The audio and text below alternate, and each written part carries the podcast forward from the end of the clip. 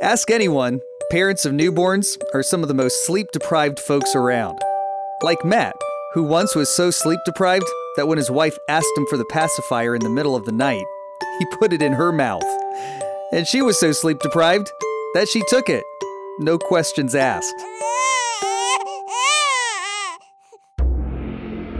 There is no rest for the weary, but there is a rest that has been granted to each person who believes and accepts what Christ did 2,000 years ago. Well, even though there was no rest for the weary in Christ, even in death, even in the tomb, it's because of what he did on that cross, what he did by lying in that tomb, what he did when he came out of that tomb. You and I can now experience the rest of our lives.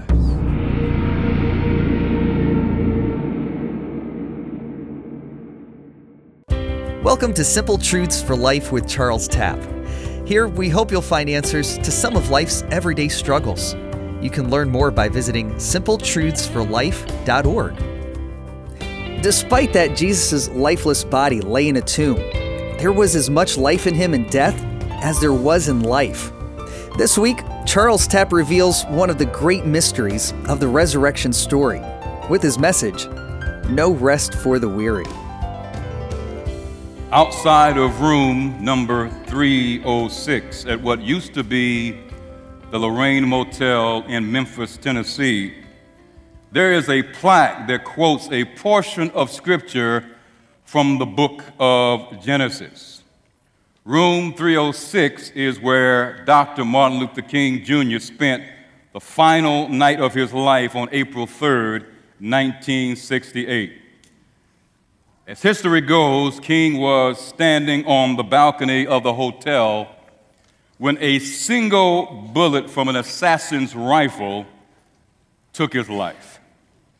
Later, they turned this hotel into a museum to commemorate the life of Dr. King. But just outside the room where King slept, there is now a plaque which reads Behold, the dreamer cometh.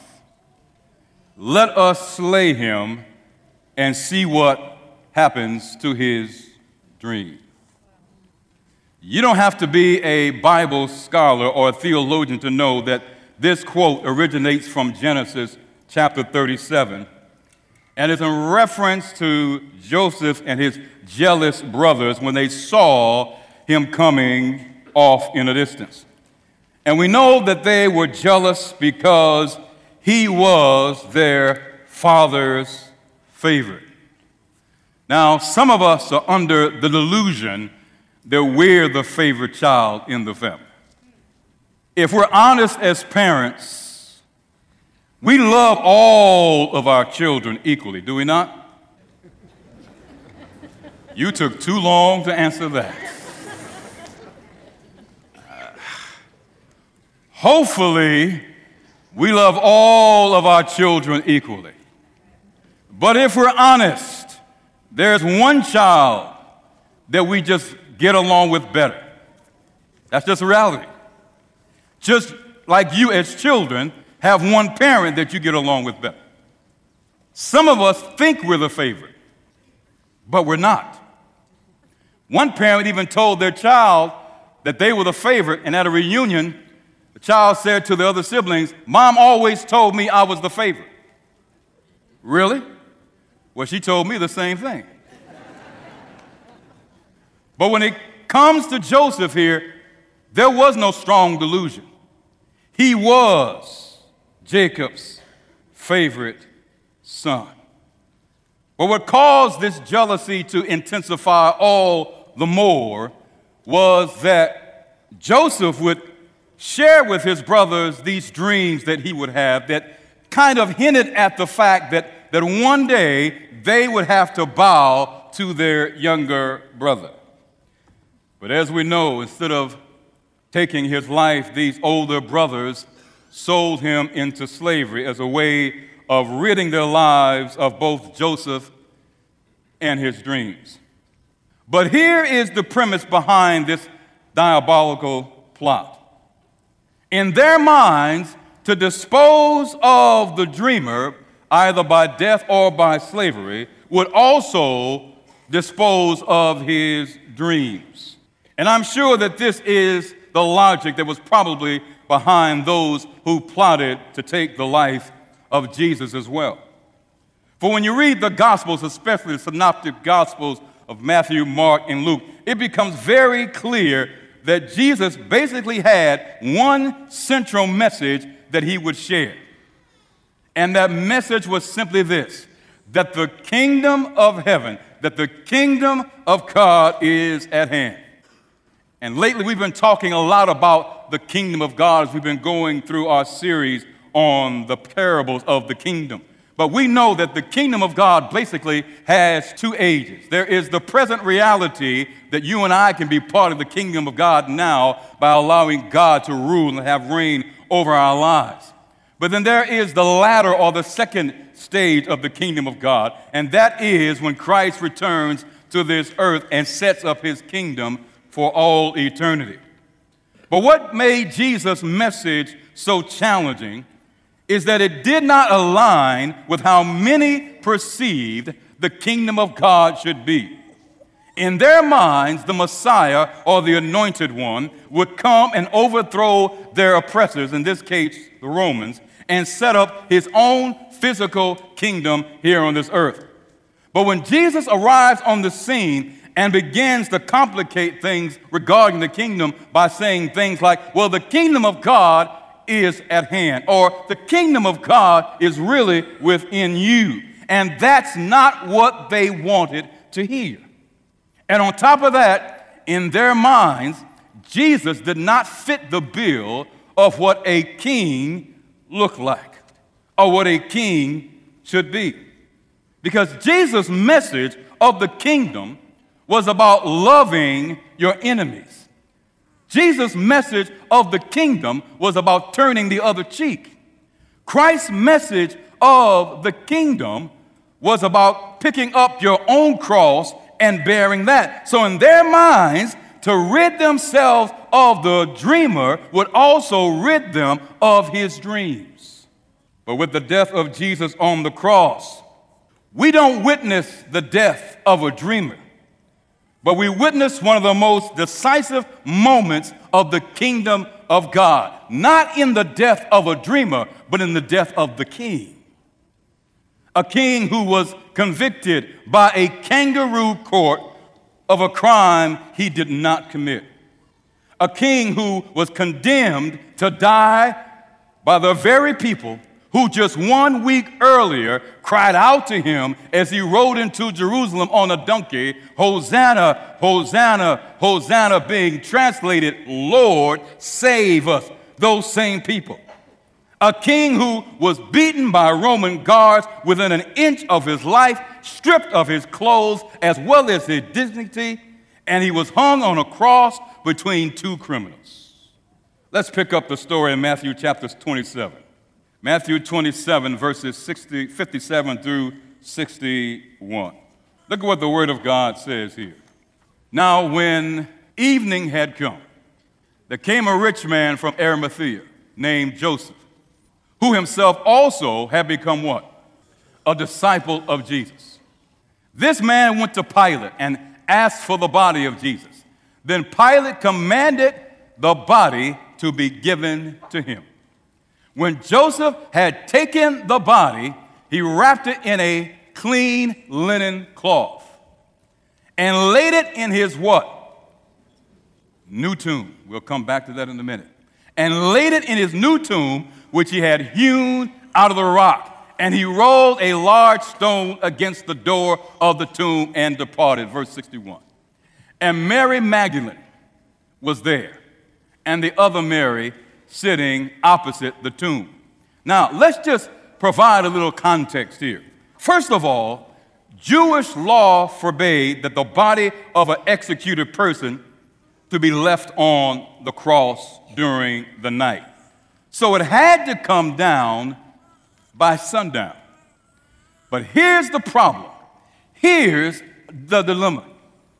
Jesus' family didn't have any property or any tomb in Jerusalem. They weren't from Jerusalem, they were from Galilee. And if there was no tomb to place the person's body in, they would just dig a trench in a field and dump them with all the other bodies. So they had to find somewhere to put Jesus. Verse 57 of Matthew 27 says that there appeared out of nowhere a man by the name of Joseph of Arimathea. And I say he appeared out of nowhere because nowhere else is he mentioned here. He just pops on the scene and then disappears. But this is what we know about him. First of all, Matthew says that, that he was a wealthy man. Secondly, he says that he was from Arimathea, and we don't know a great deal about Arimathea. But then lastly, it says, and this is what I believe is the most important fact they listed about Joseph. They said, and he was a disciple of Jesus Christ. Joseph, in my humble opinion, did a very courageous thing when he went to Pilate and asked for the body of Jesus. And I say courageous. Imagine the mood Pilate must have been in with everything that had already taken place earlier that day, even that week. And now one of the disciples had come to ask for the body. Where were the other disciples? They were afraid. They all scattered. So he was putting his life on the line. That's courageous. But here's how I define courage courage doesn't mean you don't have any fear. Courage means you have fear, but you do it anyway. That's courage. And that's what Joseph had. He had courage because his life was at stake. But also, from seeing what Joseph did, it presents to us as believers what I believe is one of the pivotal principles to what it really means to be a disciple of Jesus Christ. Because for him to go before Pilate as a disciple of Jesus and ask for the body of Jesus, he knew he was going to have to pay a price. I'm sure he probably thought maybe with his life because they were looking for anyone who was associated with Christ during this time. But as we read later, it says that he gave Christ his tomb. Not just any tomb, it says he gave him his new tomb, a tomb that had never been used before. Now, I already know what you're thinking, Ross. You're thinking, well, that wasn't really a price, there was no cost because Jesus rose from the grave and he could have the tomb back. Ross is a very astute guy. But you see, if you were accused of a criminal crime and executed and put in a grave, a tomb, that tomb could never be used again. Historians tell us that Joseph's tomb was close to the city. Now, if you know anything about real estate, what are the three most important words you need to know? Location, location, location. That's why the properties in this area, if they're near the city, if they're near a, a, a bus station, if they're near the subway, they cost. It's all about location. So when Joseph said, Put him in my tomb, listen to me. Joseph was demonstrating one of the greatest principles of what it means to be a disciple of Jesus Christ. Because when you and I truly become a disciple, it is going to cost. Discipleship never comes without a price, without a cost attached to it. For some, it may be losing family members, it may be losing friends, it may be mo- losing your way of life or tradition, but there's always a cost when you and I decide to follow Jesus with all of our hearts. You're listening to Simple Truths for Life with Charles Tapp and his message, No Rest for the Weary. And if you're enjoying this message or you'd like to find others like it, you can find out more by visiting simpletruthsforlife.org. We'll conclude with the rest of his message right after this. Man, when I think about WGTS, I think about family, and uh, WGTS lifts me up. The whole crew has truly been a blessing in my life, and um, I'm forever grateful for WGTS and what they do for myself and for the community. Your support makes a difference. I always uh, encourage people, like, you want to listen to something to be encouraged when you're going through a tough time, turn to 91.9. Um, they'll definitely uplift your spirits. And uh, especially in the trying time we're in right now in society. Working together to impact the nation's capital. We are and I am forever grateful for, for the WGTS family because that's exactly what it is, family. And we get to be a part of that as listeners, which is, is amazing. Listener funded. WGTS 91.9. Always encouraging. And 88.3 on the Eastern Shore. This is Simple Truths for Life. And when Jesus' lifeless body lay in the tomb, there was as much life in him in death as there was in life. This week, Charles Tapp reveals one of the great mysteries of the resurrection story with his message, No Rest for the Weary. Discipleship never comes without a price, without a cost attached to it. For some, it may be losing family members, it may be losing friends, it may be mo- losing your way of life or tradition, but there's always a cost when you and I decide to follow Jesus with all of our hearts. But Luke reminds us when he says, To whom much is given, much is required. Let me just share this with you. As we draw closer to the end of time, and that's very close, as believers, it's going to cost us dearly for being a disciple of Jesus. Notice I did not say for being a Christian. But, Pastor, aren't they one and the same? They can be, but not all the time. I can be a Christian, I can accept Christ, but if I'm a disciple, it means I'm willing to pay the price for accepting Christ. And every Christian is not willing to pay the price. In this country, within our borders, we've been sheltered for, for too long. Others throughout the world are losing everything because they decided to become disciples of Jesus Christ.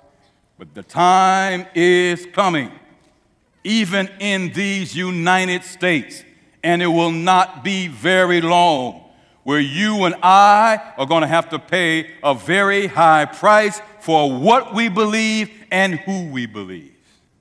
Which is why Jesus said, in talking about discipleship, he says, listen, before you build the building, do what? Count the cost. In other words, before you decide to be one of my disciples, you better figure out if you're willing to pay. Let's go back to Matthew 27. I want to look at just three verses here 62 to verse 64. Look at what it says. On the day, on the next day, on the what? On the next day. Underline that phrase, next day. On the next day, ah, which followed the what? Day of preparation. So the next day he's talking about is the day after the preparation day. Preparation for what? The Sabbath. So what's the day before? Friday. Stay with me. This could easily be translated this way On the next day, which was the Sabbath, the chief priests and Pharisees gathered together to Pilate, saying, Sir, we remember while he was still alive how that deceiver said, After three days I will do what? I will rise. Look at verse 64. Therefore, command that the tomb be made secure until the third day, lest his disciples come by night and steal him away, and say to the people, He has risen from the dead. So the last deception will be worse than the first. I hope you are already ahead of me. The chief priests, the Pharisees, go to Pilate to request a guard to be stationed by the tomb because they're afraid that the disciples are going to come and steal his body. But they go to render this transaction of their business, listen, on the Sabbath. In other words, they're going to Pilate on the Sabbath. They should have been in the synagogue, but they go to Pilate on the Sabbath to say, put a guard by him because of what he said about being raised after three days on the Sabbath. And this wasn't just any Sabbath. For if you read closely, this was a high Sabbath because it was also during the time of the Passover. So these men of God and these men of the law were so determined to defeat Jesus, they were willing to break the Sabbath commandment to remember the Sabbath day to keep it holy. But that shouldn't be surprising because even in Christ's life, the main point of contention between the religious leaders and Jesus was always over this one issue of the seventh day Sabbath. Not if it should be kept, but how it should be kept. Turn quickly to Matthew chapter 9, chapter 12, rather, verses 9 to 14. Because if I don't let you read this, you won't believe me. Now, when he had departed from there talking about Jesus, he went into their what? Oh, Jesus was in the synagogue on the Sabbath. Hmm. And behold, there was a man who had what? A withered hand. And they asked him, saying, These are the Pharisees trying to trick Jesus. Is it lawful to heal on the Sabbath? That they might accuse him. Stay with me. Verse 11. Then he said to them, What man is there among you who has one sheep, and if it falls into a pit on the Sabbath, will not lay hold of it and lift it out? Okay? Of how much more value then is a man than a sheep? Therefore, Jesus says, It is what? Lawful to do what? Good on the Sabbath. Stay with me, because we're not there yet. Then he said to the man, Stretch out your hand. And he stretched it out, like one day I'm going to do my arm when it's fully healed. And he stretched it out, and it was what? Restored as whole as the other. I'm not finished yet. Here it goes to verse 14. Jesus heals the man, frees him, relieves him on the Sabbath. How do they respond? Glory, hallelujah, praise God? No. Then the Pharisees went out and plotted against him how they might destroy him. Some translations say kill him, take his life. Now, here's the issue they had no problem with trying to kill Jesus on the Sabbath, but they had a problem with Jesus using the Sabbath to heal and to restore. And when you look at all of Jesus' healing miracles, they were all done on the Sabbath. Now, these are men, I'm trying to get you to understand their mindset, that worshiped the Sabbath. They didn't worship the God of the Sabbath, they worshiped the Sabbath. So much so, they created 39 rules, prohibitions, to help them keep the Sabbath. When you get a chance, Google it 39 Sabbath prohibitions. One of them was it was unlawful for a woman to look in the mirror on the Sabbath. Okay, man, everybody look up. Don't look next to your wife. Don't look at your wife. Just look up. I'm not making this up. It was unlawful for a woman to look in the mirror on the Sabbath. I'm not going to ask the men why, because they'll get into trouble. Why, ladies? Because she might see a gray hair, be tempted to pluck it out, and plucking was agricultural work. I'm not making this up. And agricultural work was forbidden on the Sabbath. Now, why am I telling you all this? Because these men worshiped the Sabbath. But they didn't see anything wrong with plotting to kill Jesus on the Sabbath. And they didn't see anything wrong with going to Pilate on the Sabbath to get a guard to be put by the tomb. Why? Because more than anything, they wanted to destroy Jesus. But what they did not understand I don't care how many guards they would have placed at that tomb. Jesus had just as much life in death as he did in life. You see, they were afraid of the rumors that may have gotten started if someone had taken his body. They would have thought that people would have believed that Christ had been raised from the dead. But what I find interesting is when Jesus was alive, they would not let him rest on the Sabbath and now he's dead in the tomb, and they still won't let him rest on the Sabbath. For there's no rest for the weary. But here's what I love about the gospel. For even though there was no rest for the weary in Christ, even in death, even in the tomb, even while his lifeless body lay there, it's because of what he did on that cross, what he did by lying in that tomb, what he did when he came out of that tomb, you and I can now experience the rest of our lives. And the rest that I'm talking about is the eternal rest of salvation. And that's what the Sabbath is really all about. It is God's reminder that God is not only our creator, He is our redeemer and our sustainer. He is our salvation. Look at what the writer of the Hebrews says in Hebrews chapter 4, beginning with verse 8. For if Joshua had given them what? Rest, then he would not afterward have spoken of another day. There remains, therefore, a rest for the people of God. For he who has entered his rest, talking about God's rest, has himself also ceased from his works as God did from his. Verse 11. Let us therefore be diligent to enter that rest, lest anyone fall according to the same example of disobedience. So, what is the rest that the writer of the Hebrews is talking about?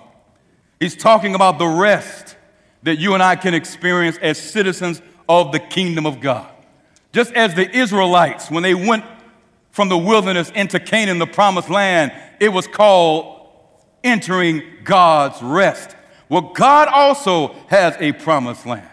God also has a rest for us to experience. And it's not just when He returns. For just like the kingdom is now, but it's also later, the rest that God has promised each one of us is also now and later. How is that? Because if you and I accept Christ and what He did for us on the cross and what He accomplished for us when he came out of that tomb. I can experience salvation not later, I can experience salvation right now. I'll never forget working in Northern California one summer as a youth pastor, still while I was in college. In East Oakland, anybody know East Oakland? I'm walking down Foothill Boulevard, minding my own business. And I'm hearing this church like music. I don't know where it's coming from because I don't see a church anywhere. When all of a sudden, this young lady jumps out of nowhere, takes out her Bible, sticks it in my face, and she says to me, Are you saved? After I got over the initial shock, I said, Yes, I am saved now. I don't have to wait for Jesus to come back. And she left me alone. Are you saved? Are you afraid to say you're saved? If you're afraid to say you're saved, you don't believe in the power of the cross. It is because the power of the cross that I can say, I am saved. I'm experiencing the rest of God now. Because if I'm not experiencing the rest of God now, instead of trying to work out my own salvation through my own works, I will never experience the rest of God then. For the child of God, the cross is everything. It's not one thing, it's everything. You've been listening to Simple Truths for Life with Charles Tapp and his message, No Rest for the Weary. And if you want to listen again or share it with someone, you can find these messages on platforms like Apple Podcasts and now also on Spotify. Or visit us online at simpletruthsforlife.org. Now, here's what we're working on for next week. See, God's abundant love for us is the one thing which not only gives us the strength to handle the difficulties of this life, but it also helps us to deal with life with grace and maturity. That's some of what Charles Tapp will share next week with a special Easter message titled, Because of Love. Well, thanks for listening, and we hope you'll plan to join us again next week for more simple truths for life.